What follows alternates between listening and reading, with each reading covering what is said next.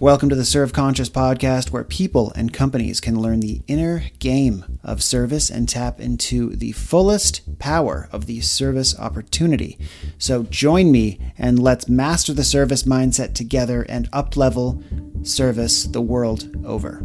And I encourage you to check out my partner, the Institute for Organizational Mindfulness, which is on a mission to help people and companies to incorporate mindfulness into their culture and raise performance, efficiency, general happiness, and everything that we want from going to work. So, link is in the show notes for you to go deeper into that as well as the mindful service movement. All right, let's get started. Hey, friends, how are you? So, I had a lot of uh, fun this week. It's always fun to share the ideas of mindfulness, uh, the service mindset, and ways of bringing more meaning and power to the work we do. And I got to do this in my friend uh, Laura Saltman's uh, clubhouse room. It was a wonderful conversation with uh, wonderful hosts. And we talked about a wide range of topics. And I want to just kind of zoom in and expand on one. And it's centered around a question I got to the effect of Do you know how to bend time? and I'll explain what that means.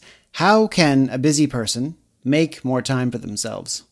And really, the solution to that isn't creating time, since time can't be created.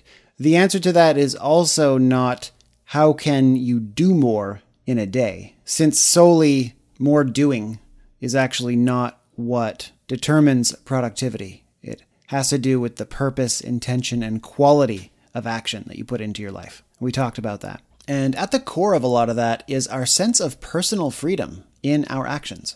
And what immediately occurred to me was one of my favorite studies that you might have heard me mention before, probably have in some episode of this show. It was a study done in 2015 by the University of Zurich that looked at a bunch of busy people that, you know, couldn't cram more into a day and generally who would report their life as having no room in it. And what they did is added an hour or two a week of volunteer work and then observed the results. What happened? They felt like they had more time. And you're like, what? How is this possible? How can you add commitments to an already full calendar and have the result be this sense of having more time? And that's because they began to get a sense of voluntary action. There was this feeling, probably up until that point, that their busyness wasn't their choice. Just a bunch of stuff they had to do, not a bunch of stuff they chose to do. A debilitating disease that I call obligation mindset that I use mindful practices to help unwind. There's lots of ways to do that, but mindfulness is one of the, the key resources for me here. And the end result here is the more you get a sense that what you do is your choice, that it is voluntary, right? That you're volunteering your time and energy to it, the more time it feels like you have. Oh, and by the way, with that comes general joy, happiness, fulfillment, and life not sucking. It's not just like possessing more time. Possessing more of anything doesn't really mean anything unless it feels good. Like possessing more money or things isn't an improvement unless life feels fuller as a result, and more money or things doesn't do that. Something else does, right? A greater sense of meaning has to come with the money. Same with time. And I went about challenging everyone to kind of look at their calendars, their very full calendars, and basically just like list everything on it and determine to what extent each item feels like it's voluntary or it feels like an obligation, and to challenge themselves to explore how to make every item become their choice. And what happens when you go through this process, and I recommend it to everyone listening as well, is you realize how much things are actually your choice. Actually, 100% of things are your choice, right? Some alternatives don't have very good consequences, but it's your choice to face those consequences. So this kind of puts the power back in your hands. And also, it reveals how many things you were just doing because you felt you had to, not because they were actually meaningful to you. And you're able to prune the calendar of things that aren't a relevant use of your precious time and energy, right? And I mention this because it's absolutely essential for your life of service. It needs to feel voluntary. I emphasize this a lot because it's really easy to get sort of caught in this funk that this is a job and we need jobs and there's really no way out of this vice grip of modern industrial capitalist society. And if only we can just sort of lounge on the beach and eat grapes and be sustained and, you know, not have to do these gross jobs or at least find a job that's like fun and this isn't fun. So therefore, we're obliged, right? But I challenge everyone here to start doing more things in their life voluntarily. You know, go volunteer your time somewhere or go voluntarily do a hobby or something you enjoy and notice how your relationship to your work changes the more you sort of claim your freedom to do what you want with your time. Volunteer your time to be with people that you enjoy being with, not people you feel obliged to spend time with. Those toxic relationships that we're allowing to overstay their welcome in our lives. And then when you are customer facing and not loving it, not feeling very enthusiastic, feeling like, gosh, there must be something better out there for me, Ask yourself, how would this look if it was my choice? And let's say it totally is my choice. Why have I made this choice to be here right now? Helping these people with their needs. What does this actually provide me with?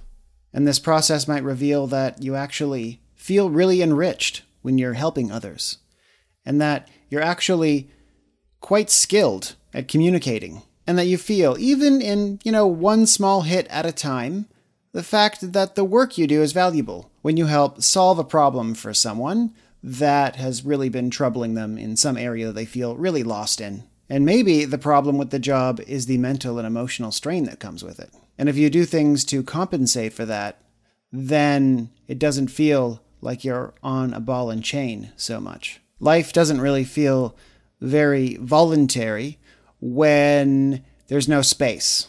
There's no space to do what's most important to you. There's no space to do what serves your health and well being.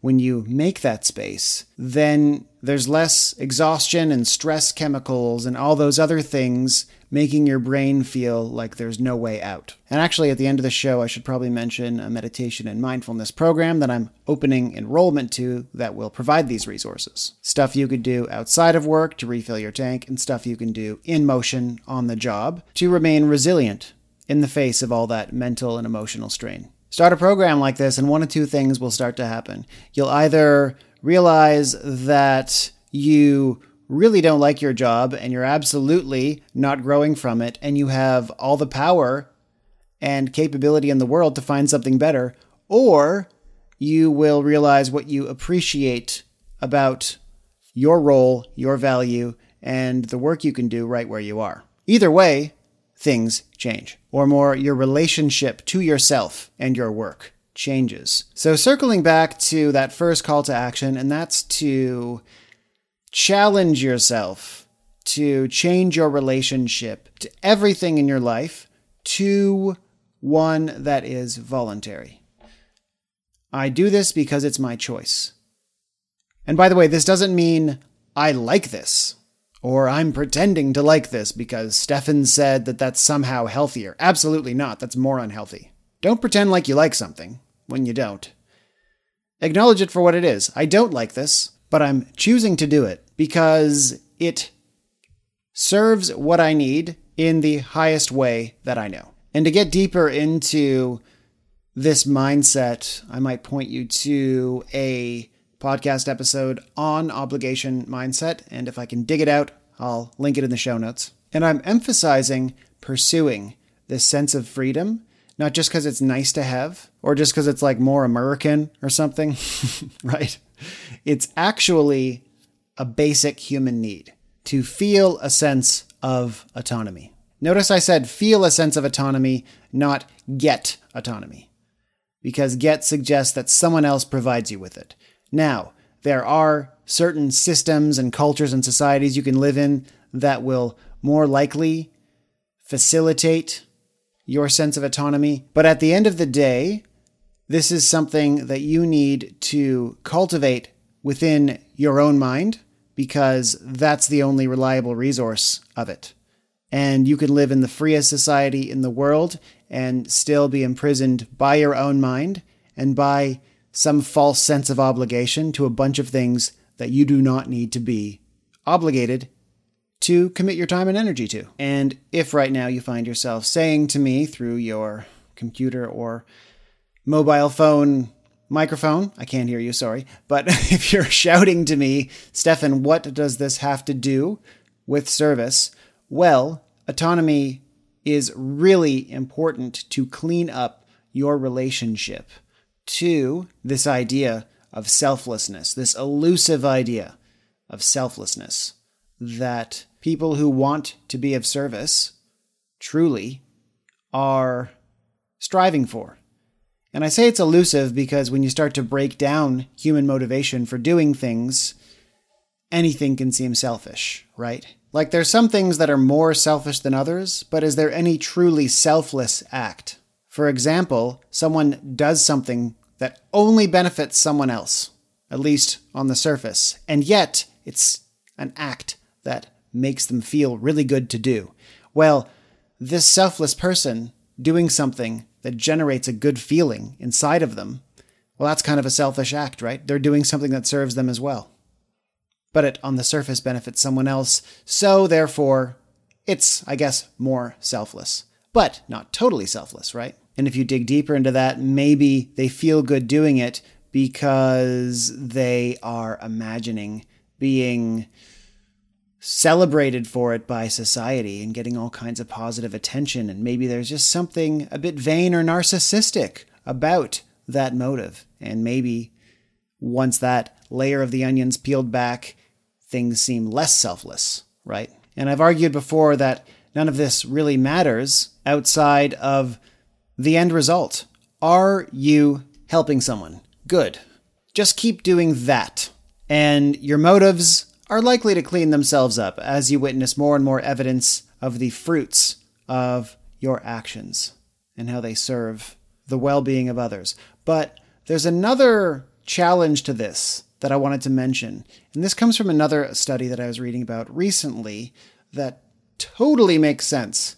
And that has to do with forced versus freely chosen service. So, one study looked at the dopaminergic response of the human brain. That's basically looking at the brain and how much reward chemistry it fired off. So, how much it basically said to the person, This feels good, do it again, right? How rewarding is the action? That's pretty measurable now by modern neuroscience. So, they looked at the difference between somebody who got an opportunity to freely donate money versus somebody that was taxed that money, knowing that the taxation would go to the exact same cause. Now, people who tended to like score higher on greediness metrics didn't like getting taxed, even if they liked the idea of charitable offerings, they really didn't like the idea of being forced to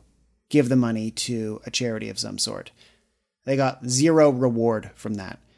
And people that were more selfless actually were still fine with the taxation, knowing it was going to a good cause. However, in general, the taxation of that charitable donation always yielded less reward than the alternative, and that's it being freely given. So like a totally selfless person, let's say, like like the most saintly person you can imagine, is going to get less out of being forced to donate money than they are charitably giving that money.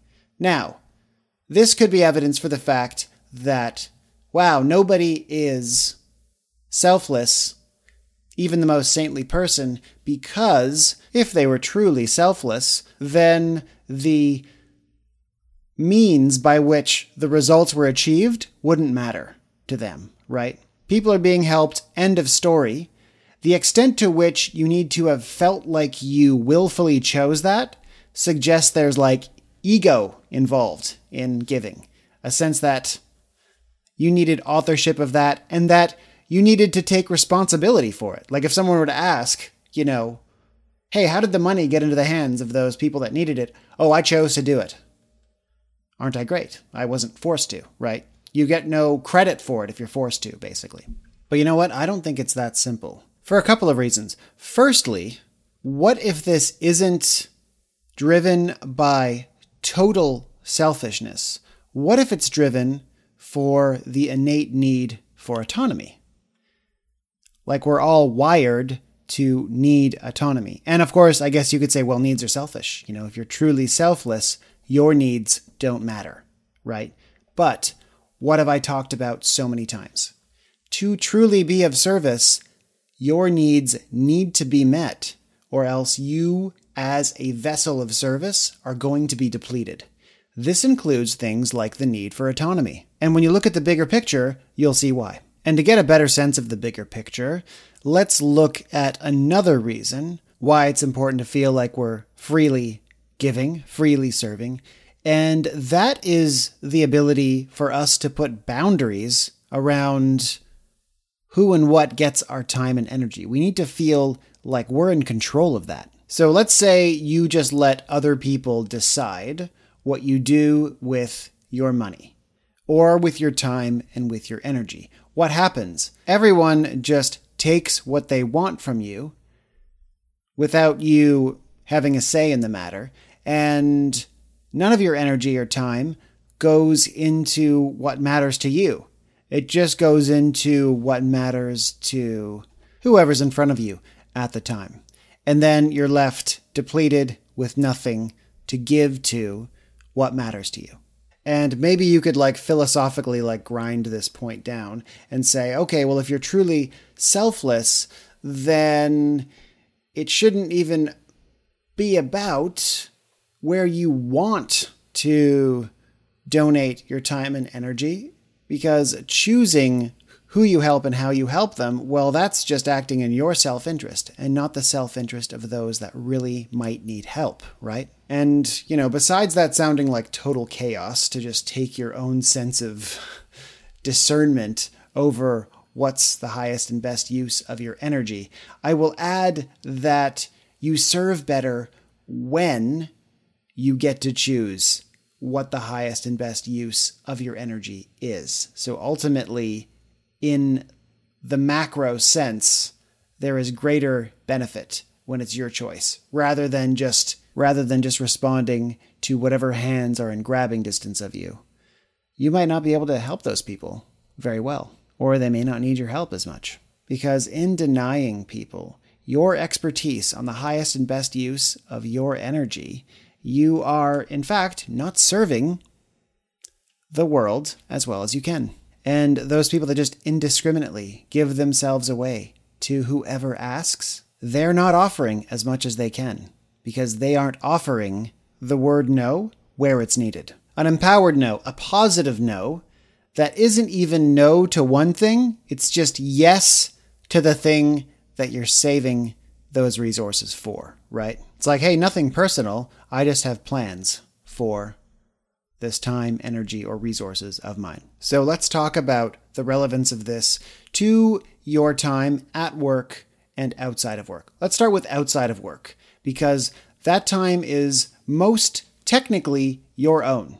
Obviously, depending on your life situation, but let's say it's most your choice because outside of work, you're not depending on anyone for a paycheck, so therefore, you're not compelled to serve the vision and mission of a company. You're compelled to serve the vision and mission of yourself. However, within your personal life, there are going to be potential taxations on your time and energy. And you can either let yourself be taxed, or you can decide, I would prefer to volunteer my time and energy instead. An example of this would be perhaps work friends or friends outside of work that go out and drink on work nights so that they can just get loose and complain about everybody and gossip and generally devote their precious free time to activities that will make them feel even worse the next day, right? And you feel somehow obliged to participate in this. A, for social acceptance. B, it's the only way you know to let off steam. Whatever the reasons, you need to own those reasons if you're doing something like this. So own the fact that you're doing it because you have a need for community and peer acceptance. But own that and don't think you need to do it because they're expecting it of you. Do it because you're expecting that of yourself, because you somehow need this for nourishment. However, I will warn you once you start doing things knowing that it's for something you believe in, not just because there's some outside force obliging you, then you might start thinking, okay, well, if this is something that I need and the way that I'm fulfilling it is leaving me feeling ragged and negative the next day, what if there's like a better way of fulfilling that need? And maybe then you'll realize that you are worthy of better, more inspiring communities of people, or that you actually get more from taking time for yourself, doing things that elevate your health and well being, or just pursuing a hobby that fulfills you, or pursuing a hobby while finding a community that also pursues that hobby that turns out to be a much more enriching community for you to be part of, etc., etc. Just an example, your work friends might be great. This is not me trying to determine how you're supposed to be spending your personal time. We're just working out how to own your time and own your energy. This is really important for like codependent relationships in our life that feel like an obligation because the person really needs us, right? And actually, I had uh, Jen Lancaster on here some time ago, who is a service industry vet and also coach simultaneously. And she helps people specifically with codependent relationships. And they can be a real trap because we feel like we need to be in them because this person depends on us, even though they're draining us. And it would be too selfish to cut them off, right? Well, guess what? You cut them out. You actually liberate your time and energy for somebody or something or some many buddies that will actually benefit from your help. Because many people depend on others because they themselves have no plans to improve their lives. So the other person's sort of a crutch. They're stand in for the improvements that they need to make. And it's really good to scout that out and see if you are such a crutch, because sometimes you can be more of an impediment than you are actually a benefit to their life. Totally another conversation. I hope you understand what I mean here in terms of not feeling selfish when you are making decisions about where your energy goes. Being selfless in the most effective way requires plenty of no's in your personal life. And if you're an entrepreneur listening, and there's so many entrepreneurs that benefit from doing this service mindset work, this is always, right? There's always a question of like, is my energy going into the right place? And there always needs to be a checking in of like, am I putting it in the right place? Is there a bunch of stuff I'm continuing to feed out of a sense of obligation or just continuing a pattern that actually is not yielding, right? So never feel like cutting the cord was the wrong move. It's totally understandable if it feels bad sometimes, but if you remember the big picture, that can really ease the letting go process. So, work life. How does this work when it seems like you don't really get a say in where your time and energy goes? Well, let's see. If you were to test this, and it's good to test boundaries. Like in your life, it's good to affirm boundaries. And at work, it's good to affirm your boundaries there too, but also good to test the boundaries of leadership. Because sure, they want what they want and they have their protocols, but you discover that achieving those goals is costing too much, right? You have the right to call that out rather than just getting blown around by bad situations. You mentioning that something is just not effective is not right. If leadership is good, they will thank you for you calling that out. And if they're too weak of a leader to appreciate that, then, well, that's their problem. That's not yours. so don't worry about it. Let's look at an example. Let's say you think it's your job to just give a client whatever they want, right?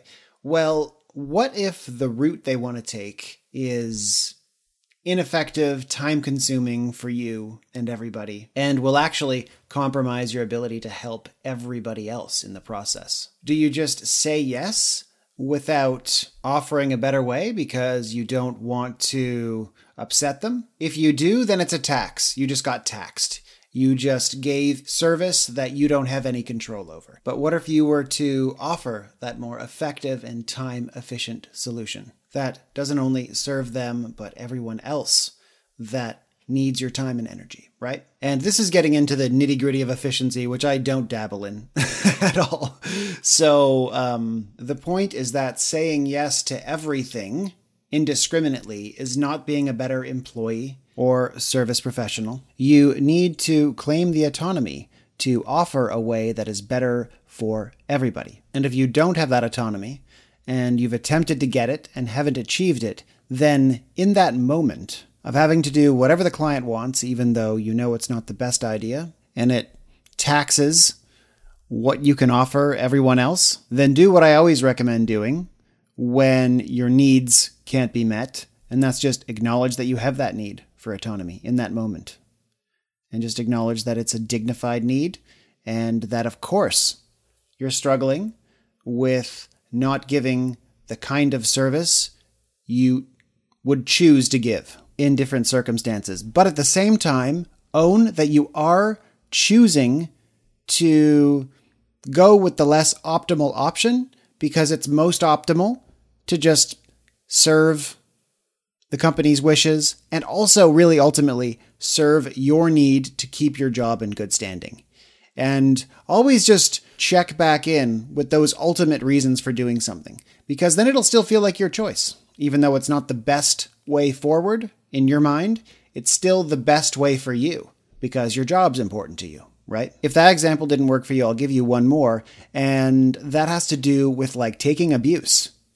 And you might think, okay, well, to really be a good service professional, I need to just be able to take endless amounts of abuse. Because why push back on abuse, right? It'll just make everything worse. And true service is just letting people behave however they want, right? But here's the thing if it leaves you with less to offer everyone else that you're serving, the ones not abusing you, the ones that are maybe more respectful to you and the company you represent, then as it concerns the big picture, it would be good to place some boundaries around the kind of abuse you're willing to take. And you can affirm those boundaries in ways that are still caring to the person you're serving and still has the goal of helping them in mind and it can be worded like, I really want to help you. I'm just struggling to be able to manage this conversation with you talking to me like that. See, there's no judgment. You're just talking about your needs and how you still want to help them. And then add a positive action request. Is there any way that you can keep the focus just on what you need and not on all these names that you're calling me and we can more effectively move towards getting you what you need. It'd be really helpful to me because I really want to get you where you need to go. See that you're not actually telling them they're doing anything wrong, and you're not actually telling them to stop doing something. You're telling them to remain focused on the problem.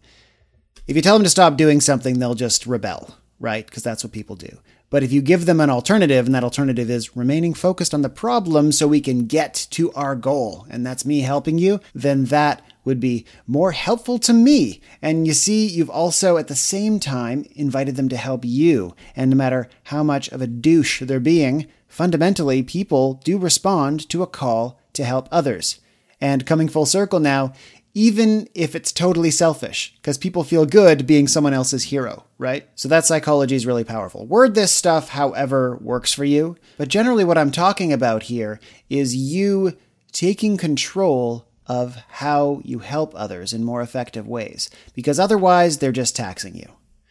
You're just passively agreeing to every way that they want to take from you, rather than offering them a more effective way for you to give them all the goodness that you have. And though on the surface this seems selfish because you're protecting yourself from the emotional damage of what they are throwing at you. And you're maybe implying that, okay, if I'm going to help you, it's going to be on my terms, right? Just like the psychology of charity, right? Like, I want to help people, but on my terms. You're not taxing me, I'm deciding to do it right? But if your terms are also more effective for them, which you need to believe, then it isn't selfish, right? And if it's also more effective for everyone else that you serve, because it's keeping your tank full and keeping your time free because it's not being wasted on someone else's abuse, then how is that selfish? In the macro sense, it's the least selfish thing you can do. Does this make sense? I hope it does. Reach out if it does not, or if it mostly does, like it triggers something in you, but there's like gaps. You know, there's like something that's not quite meshing, and I love chatting about this stuff. So send me messages anytime via email. Stefan at serveconscious.com. All that stuff's on the website, www.serveconscious.com, which you can go to to check out other service transforming content, get on the mailing list, get all that stuff dropped in your mailbox, plus other wonderful bonuses. But for now, I shall leave you. Be well and take control of your service game. All right. Thanks so much, everyone. Bye bye.